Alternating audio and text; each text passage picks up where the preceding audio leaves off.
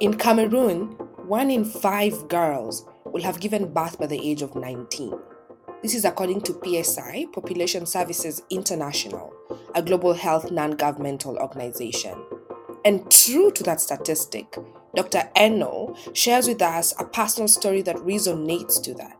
If this worrying statistic is going to change, then it is important that the young people in Cameroon and globally have access to the tools and information they need in order to make decisions for their health and for their life. Here is my conversation with Dr. Eno.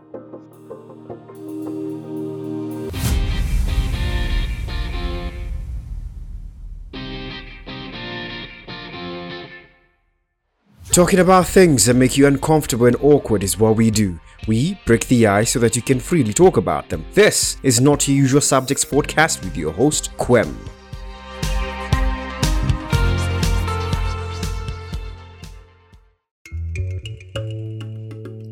Deaths related to SRHR outnumber deaths from other causes in fragile settings.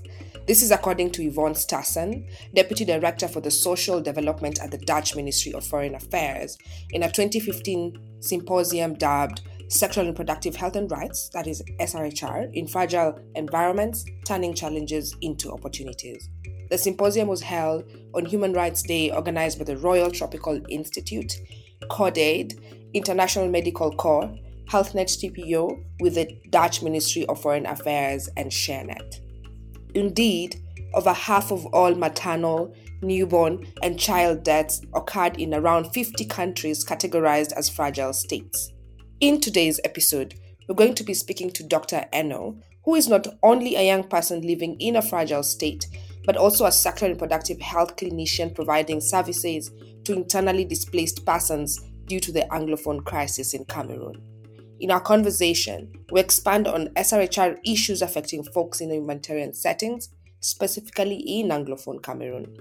We definitely agree that the SRHR needs are beyond the purview of maternal and prenatal care and postnatal care as well. So, what's more to it, and what is the Anglophone crisis in Cameroon? Let's dive right in. Thank you so much, Dr. Eno, for joining us today. Um, we are absolutely honored. Please share with us a little bit about you, where it is you come from, and the context of your living and working experience. Thank you very much, Quem, for the opportunity to be invited to this session. I, my name is Dr. Eno Awa George Stevens. I am a Cameroonian, born in Cameroon, uh, studied in Cameroon, and started working in Cameroon. I come from the southwest region of Cameroon, which is the English speaking part of Cameroon. And uh, unfortunately, for the past six years, this part of Cameroon has been in deep crisis from uh, a terrorist attack from the Anglophone side of Cameroon. And this caused a lot of problems and made the English speaking part of Cameroon to become fragile. So I currently lived in a fragile and humanitarian context from this crisis called the Anglophone crisis. And because of this crisis, more than 60,000 Anglophones have been displaced, some to northern Nigeria and others to the eastern part of Cameroon. I studied in Cameroon, I did general medicine, and further did sexual and reproductive health studies. Thanks for sharing that, Dr. Eno. We are surely living in a world with different layers of crisis. Um, uh, within Cameroon, we, as from what you've shared, is that you know it is the Anglophone part of it is a fragile state, and now we have had since 2019 the global health crisis that is COVID 19. And you've already begun by letting us know that you have taken a focus into sexual and reproductive health and rights. Um, and, you know, when we had our conversations prior to today, you talked about how important uh, access of to SRHR is means to a lot to you, and especially of a moment you talked of a moment that it hit closer home. Would you please share about uh, that a little bit more? Yes, sure, of course. Uh, I must say that sexual and reproductive health and rights is a very important aspect in the life of young people, and especially to me. You know, one of the things that inspired me to focus more on sexual and reproductive health was the fact that I was directly touched. My junior sister unfortunately became pregnant at the age of 16. So she fell in the problem of unwanted pregnancy, you know, teenage pregnancy. And secondly, I lost a cousin of mine to complications of post abortion, clandestine abortion. And all of these kept singing a song in my head. They kept ringing something in my head. As a medical doctor, as a young person, how would this happen just beside my below my own eyes? You know, where did we go wrong? Why were they not aware? Why didn't they have informed? Why didn't they have information, you know, to make the right decisions and choices about their sexual and reproductive health?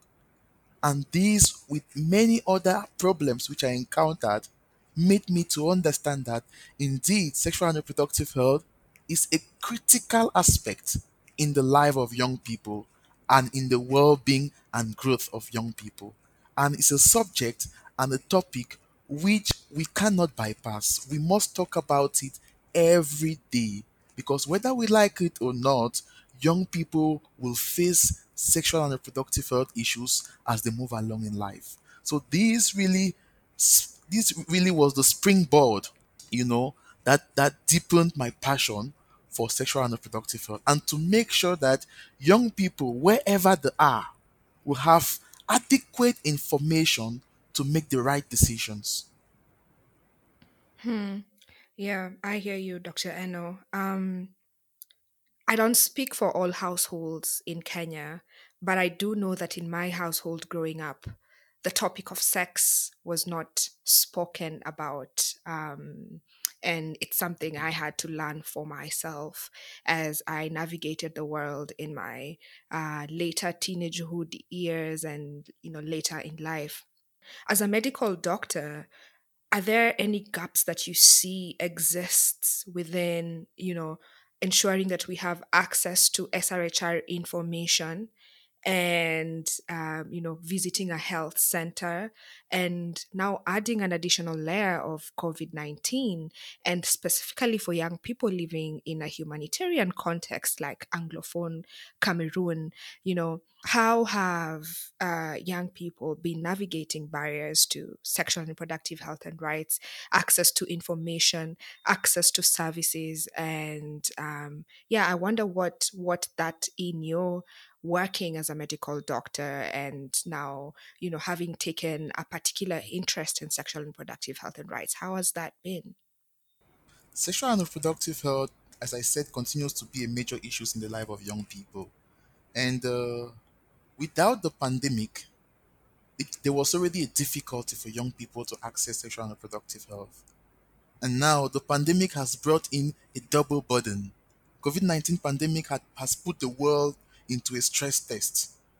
And for young people, it has increased their vulnerability. Now, in a fragile humanitarian context, there has been lack of information. Lack of information for young people to access services, lack of information for young people to make the right decisions, lack of information for young people to understand their sexual and reproductive health because there is an understanding part of it. It's not about accessing it, it's also about understanding how to access it and how to use it. So there is a problem of information. And that is why comprehensive sexuality education is an important aspect in sexual and reproductive health. So there has been lack of information. The second thing is poverty. Poverty in rural settings, poverty in rural Cameroon has exacerbated young people's problems in sexual and reproductive health. The third thing are the cultural barriers, you know, to accessing services. Sexual issues are not usually spoken of in homes, in families. It is seen as a, ta- a taboo subject. And so young people, unfortunately, get information on sexual and reproductive health from the wrong sources. And so they will not get the right information. They get it from untrusted sources. So cultural barriers has been a problem. You know, there has been lack of safe spaces, youth-friendly spaces for young people to access sexual and reproductive health. I cannot remember the timeless time, uh, the timeless moments where young people have been stigmatized for the fact that they want to just buy a condom, you know, and a pharmacist will say you're too young to get a condom. These are all the difficulties that young people face, regardless of a crisis. Now imagine when you bring in a crisis like the Anglophone crisis, like COVID 19. Shame and stigma has been another problem. You know, young people are afraid, they are ashamed that how would they look at me? What image am I portraying to the society just to access my own sexual and reproductive health? So these are some of the barriers that young people face. Now you can imagine what happens in a fragile and humanitarian context where we have all forms of gender-based violence, of sexual gender-based violence. I mean, it's really difficult. And so these are some of the difficulties that young people face. And how would they navigate through these difficulties in a humanitarian context? Of course, digital technology has been one of the key aspects which young people have, have maximized. You know, they now have peer-to-peer support where they can communicate with your friends, you know, to share their problems. They go online to get information. I wonder if the information they get is really adequate online because online is a pool of information, whether good, whether bad, or whether evil. And so, therefore, I wonder if they even know how to get the right information online. But digital technology has improved with the crisis. Secondly, young people have also understood that there is need for them to study it through apps. We now have mobile apps where they get information about their menstrual health, they know their safe periods, you know, they get information about family planning. So, mobile apps has been one of the important things which young people have used to access sexual and reproductive health. Telemedicine, you know, there are other apps where young people can consult online, you know, regardless of where they are regardless of which country they are found. They can connect to a doctor, they can connect to a healthcare provider, you know, to find out more information about sexual and reproductive health and to explain their issues. Personally, I have had a lot of calls via WhatsApp, you know, to consult young people online and to help them navigate through these difficulties of living in a crisis setting where movements are limited you know. So these are some of the ways in which young people have navigated through this crisis to access sexual and reproductive health Thanks, Dr. Eno. I really, really appreciate what you said about beyond access to sexual and reproductive health information. Um, are we understanding uh, what that is? Are young people understanding what that is? Um, you know, is there comprehension? Is there all of the things that can support um, uh, access. Uh, I really very much appreciate that, and and also on safe spaces because a safe space is a brave space, right? So that means creating a space where young people can talk to each other, peer to peer conversations around sexual and reproductive health and rights. Uh, because I believe that at that point uh, there's a breaking down of of power dynamics for example so that um, you know how that relationship will look like between young people have conversations a conversation about something that affects them over having a conversation, for example, with a doctor or a healthcare provider. So I really appreciate the conversation around ensuring that part of how we are supporting access to sexual and reproductive health is creating and making space for safe and brave spaces to have that conversation.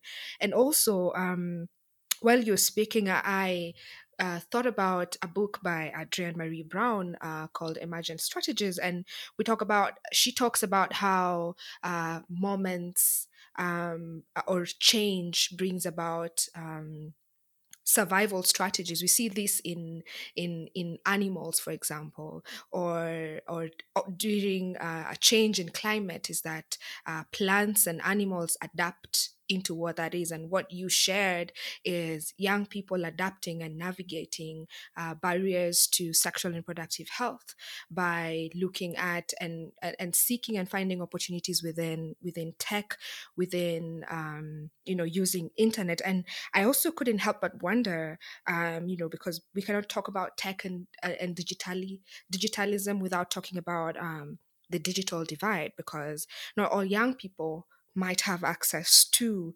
um, tech or the internet, especially those who might be in rural areas where although right to the internet we have the right to the inter- to to internet and, and and tech and all of that uh there's no accessibility there. So i wonder if you've seen some incredible innovations or how young people in such settings uh, within humanitarian settings within internally displaced places how uh, that navigation looks like at the moment so that we can celebrate that and also look at uh, and look at also the places in which we can build up on that.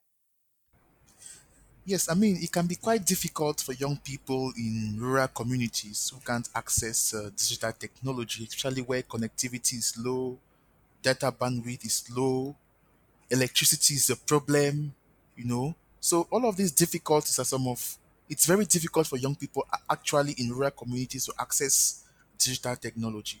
But again, there have there have been some very good innovations, you know, like uh, the Gifted Mom app in Cameroon that helps to follow pregnant women uh, uh, uh, uh, in rural communities and also helps young people to access information on family planning, on uh, menstrual health, on reproductive health and sexual sexual diseases. You know, Gifted Mom uses the mo- the SMS system, which does not need data or internet connection, you know, to understand some of the reproductive health uh, uh, uh, uh, uh, uh, uh, knowledge. So, Gifted Mom is an innovation which came up in a time like this where we are in a crisis and is helping young people in rural communities to access reproductive health information without necessarily going online. You know, through an SMS system, they can uh, text to get information about their sexual and reproductive health. And also, even pregnant women can follow up with their antenatal consultations through this app. Um, and while we are on that conversation, um, Dr. Eno, I know that there has been a lot of assumption around young people, just people are living in humanitarian settings about sex. It's uh, the assumption that sex becomes a deprioritized um, item or practice, intimacy, um, love, relationships. Um, I wonder if uh, or what your experience has been uh, when it comes to such assumptions or what you have uh, come to find, uh, because one of the things that uh, we are looking within the field uh, of sexual and reproductive health and rights is expanding the understanding to include intimacy, to include love, such that even when we're having conversations about sexual and reproductive health, it really is rooted in the fact that you know there is love there is pleasure there is intimacy. And in moments of crisis i i in my uh, belief i believe that these are some of the things that powers and fuels our resistance and so it is an important part of talking about sexual and reproductive health and rights uh, dr eno what what what what are your thoughts around that what have you come to find as you have been working in uh, in cameroon and also within the field of sexual and reproductive health in relation to young people. Yeah, thank you very much. Permit me say that sex is a fundamental human need. And so it's like food. Would you say that in a humanitarian setting, people don't eat? Of course, no. Would you say that in a humanitarian setting, people don't sleep? Of course, they do sleep.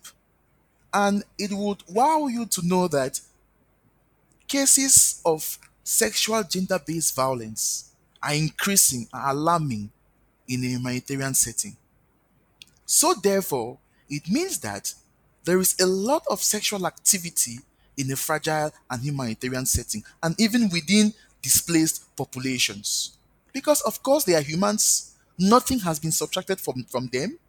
They still have their bodies, they still have feelings, they are still emotional, they still have the intimate part of them. And so, therefore, saying that in a fragile and humanitarian context, sex, intimacy should not be spoken or should not be exploited is a negative or is a wrong notion. Because, of course, people still continue to have sex, especially young people. They become vulnerable, their rights are treaded upon, you know, due to power dynamics, especially when the whole zone is militarized.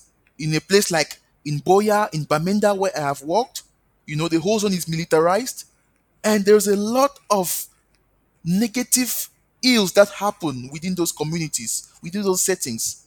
The military takes advantage of them. They rape young girls. Now, due to young people not going to school, they become very idle at home. You know, poverty, lack of money, they go and they are being lured into sexual uh, uh, uh, experiences. And all of these things increases the rate of teenage pregnancy, increases the rate of infections, of sexual and reproductive health infect, uh, infections like HIV and AIDS, STIs, you know. And all of these are alarming where in a fragile and humanitarian context. So therefore, sex, intimacy, and issues of relationship are supposed to be spoken more of within a fragile and humanitarian setting because they need it. They have to know how to avoid issues of gender and sexual based violence. They have to know how to be empowered economically because, again, economic empowerment helps women to eradicate them from being lured into sexual exp- uh, sexual uh, uh, uh, uh, uh, sexual maltreatment or sexual exploitation because most of these young girls and young people are exploited. Why? Because they lack a source of income, they lack a source of even having three square meals a day, you know, they lack a source of even buying their menstrual path. So all these difficulties will make them to be sexually exploited. We now have transactional sex. And all of this will happen in a, in a, in a community where there is crisis, like the Anglophone crisis in Cameroon. So, therefore, sex, intimacy should be spoken of. Young people have to be empowered. They have to be given the opportunity to explore their sexuality. They have to be given an enabling environment to become economically stable. That is why I really appreciate the work of the World Food Program that helps to provide young people with even food to eat. Because in rural communities, even food is a problem. So they go as far as giving their bodies just to have food. All of these difficulties are in a fragile humanitarian context. And so, therefore, we have to speak about it. We have to empower them. That even if you are vulnerable, there is a condom you can use. A condom will prevent you from having, com- contracting a venereal disease, from contracting HIV, from contracting hepatitis. Just that information can save a young girl. It can save a young boy. So all of these things must be spoken of in a fragile humanitarian context. Thank you so much, Dr. Eno, for taking us through that um, relationality of you know of sexual and reproductive health and rights in humanitarian settings and how that links to sexual and gender-based violence and how that links to um, you know all of this different things um, and and and one of the things that i also wanted to just uh, mention is that there is a, a difference between sexual exploitation and sex work and sex work is where a woman um, who is of age has agency over their body and not just a woman um, um, you know to uh, to pursue sex work as a way of um, of uh, you know meeting their livelihood just like any other job. So I just wanted to share that um, and to also mention that we will be having an episode on sex work and sexual and reproductive health and rights. So be on the lookout for that. Um, so, Dr. Eno, as we come to uh, a close of our conversation today, um, I wanted to um, ask you is there something that I haven't asked? Is there an offering, an invitation uh, that you'd like to make to our listeners today um, in relation to our conversation? Yes, please. I really want to reiterate on the fact that much has to be done by young people themselves, by the government, by communities to create an enabling environment for young people to access sexual and reproductive health. It should not be seen as a taboo topic. It must be spoken everywhere, every time, even in schools.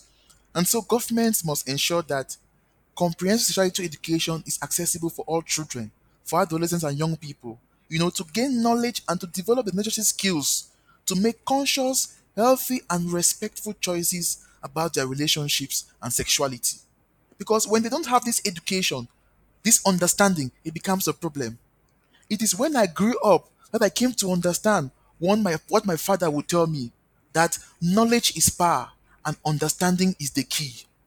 When you have knowledge, you have the power to make the right choices.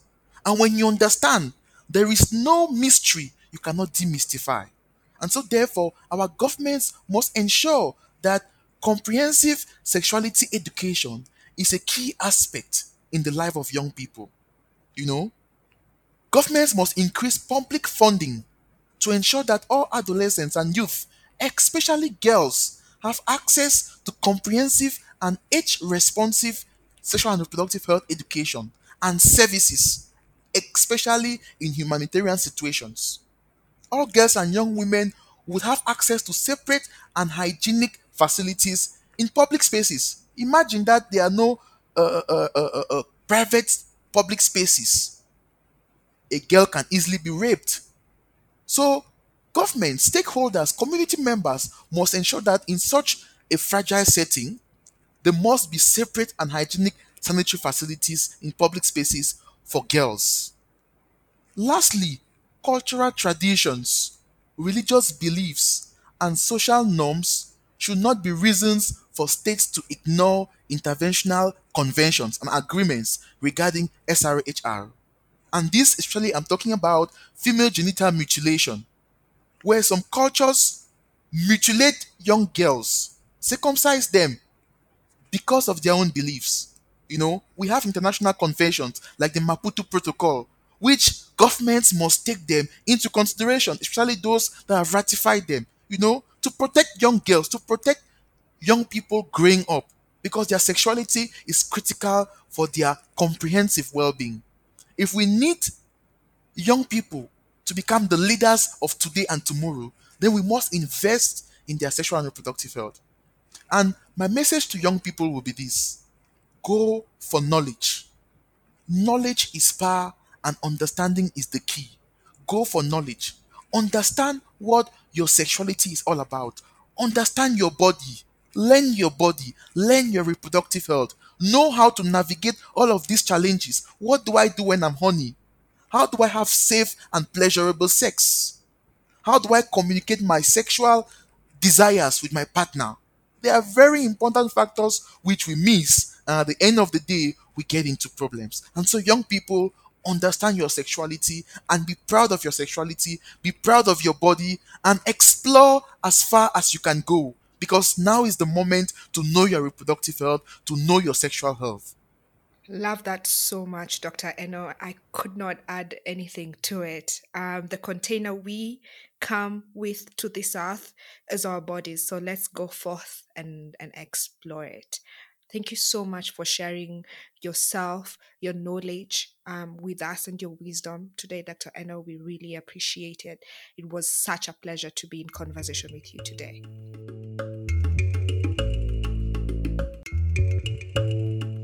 There is a misguided notion that people living in fragile states have bigger things to worry about than sex, intimacy, or pleasure.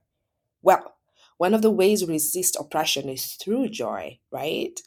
Consensual sex is joyful, right? I hope that today's episode has affirmed the correct notion. When we talk about SRHR, we cannot fail to talk about gender based and intimate partner violence, child marriage, and safe abortion, sexuality, sexual pleasure. All these are interconnected, intersectional, if you may. You might have noted this in all our different episodes. In this series, we have talked about sexual pleasure, SRHR and disability, self managed abortion, SRHR and SOGI rights, SOGI meaning sexual orientation, gender identity, and expression, where we paid attention to the issue of violence. Our previous episode was on sex work, and now this episode is on SRHR in humanitarian settings. I've got to ask have you managed to catch all of the other episodes? If not, I invite you to have a listen.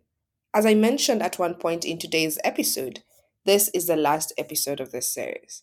As we come to the almost end of the series, one big highlight that was important for us to make is this. We stress that SRHR comes from the human need to have sex, to have pleasure, to explore intimacy.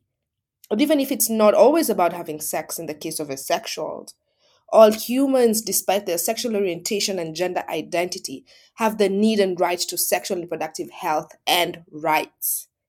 I said almost the end of the podcast series, right? Well, we do have a listening party coming up early 2022. You don't want to miss it, and of course, we'd love to have you there. Please stay tuned to our social media for more updates. I would like to deeply thank our entire production team at the Not Your Usual Subjects podcast, and in extension, Stories to Action, the visionary behind this podcast.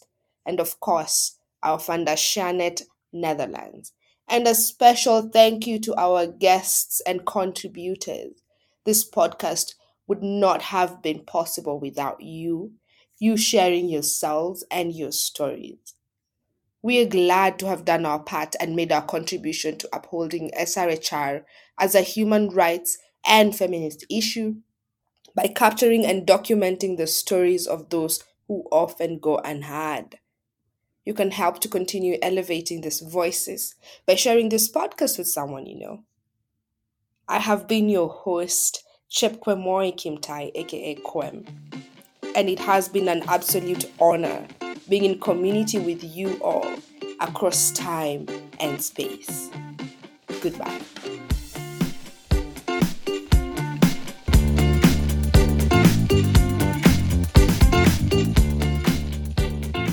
The support of Not Your Usual Subjects podcast comes from staff and volunteers at Stories to Action who are conjuring alongside young people situated across borders all around the world. Together, we envision a world where every young person's voice is heard on their sexual health and reproductive rights, even in times of public health emergencies like COVID 19. We would like to honor, thank, and acknowledge all our contributors and guests for sharing their stories to action. ShareNet International Netherlands, who we are so deeply grateful for funding and resourcing this podcast, reminds us of the role that philanthropy in working with youth in their diversity should and can play in raising collective consciousness. Please head on over to share-netinternational.org to find your regional hub. Please commune with us on social media to find out about our next episode and share your feedback, thoughts, and reflections with us. This is on Facebook, Twitter, Instagram, LinkedIn at Stories to Action. Links are available in the show notes at the podcasting platform of your choice that you listen to us from please share this episode with someone or someone's you know should have a listen. Goodbye.